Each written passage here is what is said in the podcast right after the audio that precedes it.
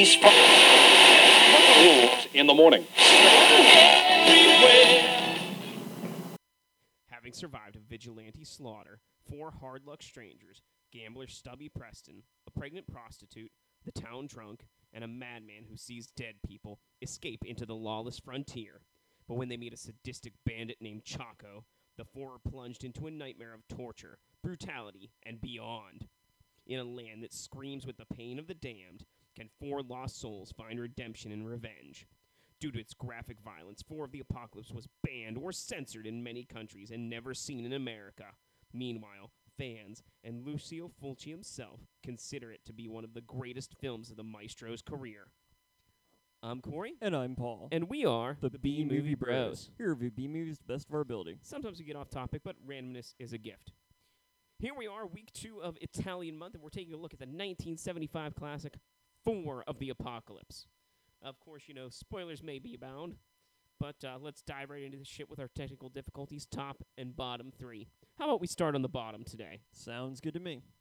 So for me, number three, the title of the film doesn't really fit it, in my opinion. I mean, maybe in the original Italian dialogue, there's more like apocalypse talk or something, but I just, eh, I don't know, felt not right.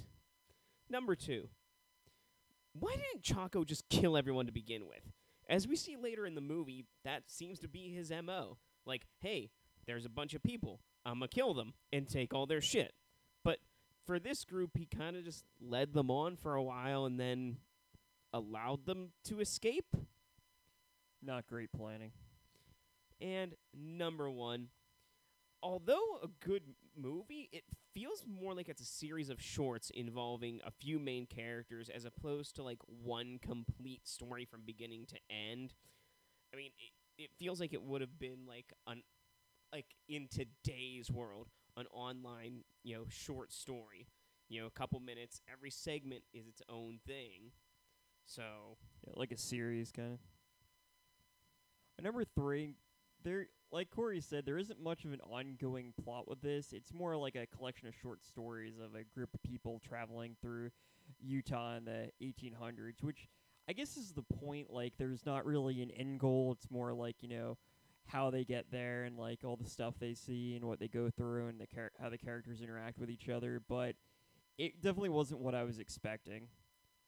Number two. So after feeding the rest of the group uh, Clem's remains, uh, Bud just kind of disappears into the darkness, never to be heard from again. Allegedly, you know, just talking to dead people for the rest of his days. But it just seemed very weird. They just kind of walked away from Bud. Like, I mean, I wouldn't want to talk to him after he like fed me a dead guy, but like, he's just kind of gone. He's just He- in in darkness forever. he was in his happy place. You know, he gets to talk to corpses and you know, eat Clem, I guess, for the rest of his days.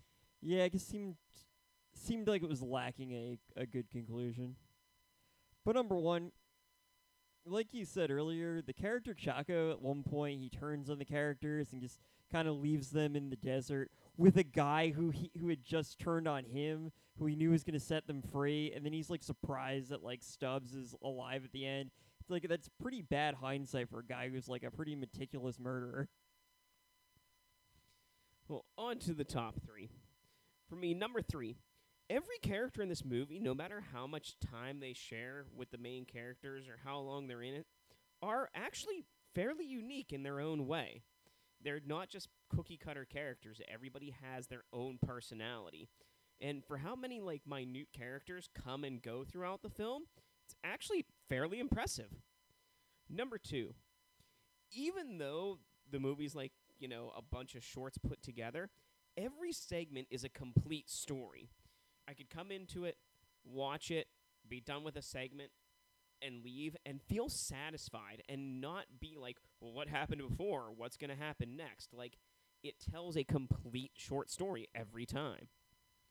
And number one, the first segment of the movie, the town gunfight, it kind of sets the tone of the movie of like this brutal Wild West. And, you know, it's a, a pretty good segue into what you're about to get yourself involved with.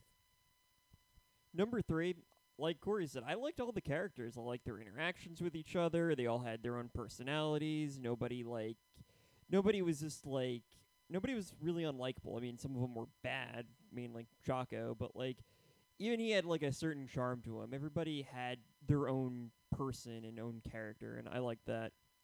Number two, the overall Western environment was just really cool. It made you feel like you were in the Wild West in the 1980 in the 1800s, and I don't know. I just thought that was cool. And number one, this movie did something I never thought was possible. It made me interested in giving westerns another try. I mean, it's a, g- a genre I've always kind of overlooked because you know I was born in the wrong time period for it. But you know, if they're anything like this, it might be something worth looking into. One of the things we didn't really talk about is the dialogue, but there was plenty of good in this movie, so let's have ourselves a good old fashioned quote war. Quote war. We'll quote this movie back and forth. You tell us who had the better quotes. I'll get us started with There's a caravan of Bible folk down there. They got women, they got music, they got gambling. That's good enough for me. Praying and working, singing the praises of the Lord. Whiskey, free whiskey. You were helped by the devil. I know Satan's work when I see it. Can anyone be stupider than to marry three mi- three women at once? Once, when I was still in school, I ate a whole pencil. I made a mistake in not killing you before you got, you no good bastard. That ends this episode's edition of Quote Wars. If you have a favorite quote from this film or anything else you'd like to say about it, please leave it in the comments below. It's time for our final take. Remember, friends, our final take is a score on our shot scale. Our shot scale is a reverse scale 1 to 10, 1 being the best, 10 being the worst. How many shots do you need to get through this film? I gave it a 2 out of 10. I give it a three out of ten. Four of the Apocalypse is a wonderful movie spinning the tale of four unlikely compatriots traversing the Utah deserts of the 1800s. With each sequence telling a complete story, it's hard to find fault with this movie. Sure, the stories abruptly end and begin, and there aren't many happy endings, but it's an enjoyable and fulfilling adventure. I've never been a huge fan of westerns, largely due to the fact that they had mostly fallen out of favor by the time I was born. The only western I had seen before watching this was The Good, the Bad, and the Ugly, which is admittedly an awesome movie, but it didn't really catch my interest in the genre enough to m- get me to watch more. Four of the Apocalypse was a different experience entirely. Rather than an epic showdown between cowboys and outlaws, this w- this film was more of a series of short stories following an unusual group of characters as they traveled through the through 1800s Utah. The characters and their interactions with each other were extremely engaging, and you really get a glimpse into the past, showing a time period, period and way of life that's long since been forgotten. Ultimately, there wasn't much of an ongoing story. It was more just a series of um, a series of short stories overall. But that surprisingly didn't really bother me. This f- film is truly a case of the journey is more important than the So we both rather enjoyed that one, but you know, we always have ways to drink away this flick, drink away this flick. So come on and grab your drink. Let's drink away this flick. bum bum bum bum. We'll give some drinking games for this film, but remember, friends, drink responsibly. Number one, every time Chaco is riding something, take a drink.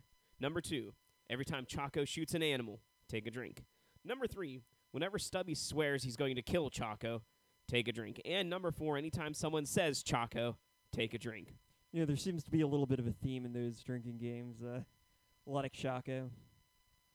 All right, every time Bud talks to Ghost, take a drink. Every time someone mentions gambling, take a drink. Every time Stubbs shaves, take a drink. And every time the film switches from English to Italian, take a drink. And those your ways to drink away this flick. If you have any thoughts about this movie or anything else Beamer related, you can leave us a comment either iTunes or SoundCloud. You can also email us, bmoviebros@gmail.com, like us on Facebook at facebook.com, or follow us on Twitter at bmoviebros, on my personal Twitter at bmoviepaul. Check out all of the content, including reviews, interviews, and chats on our website, bmoviebros.com, where we shows each week.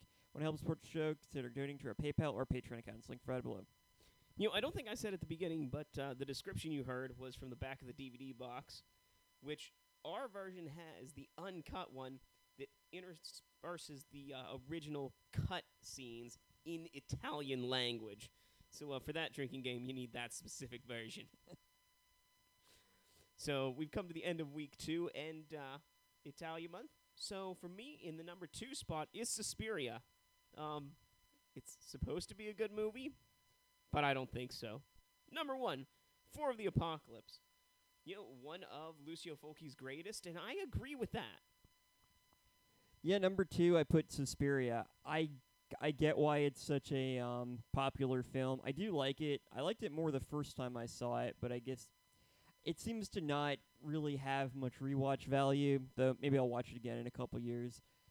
But yeah, number one surprisingly was Four for the Four of the Apocalypse. I it was a good western, and I'm not even a fan of westerns. And yeah, I really didn't think one of the most well-known horror films would be beaten out by a virtually um, unknown Italian western film.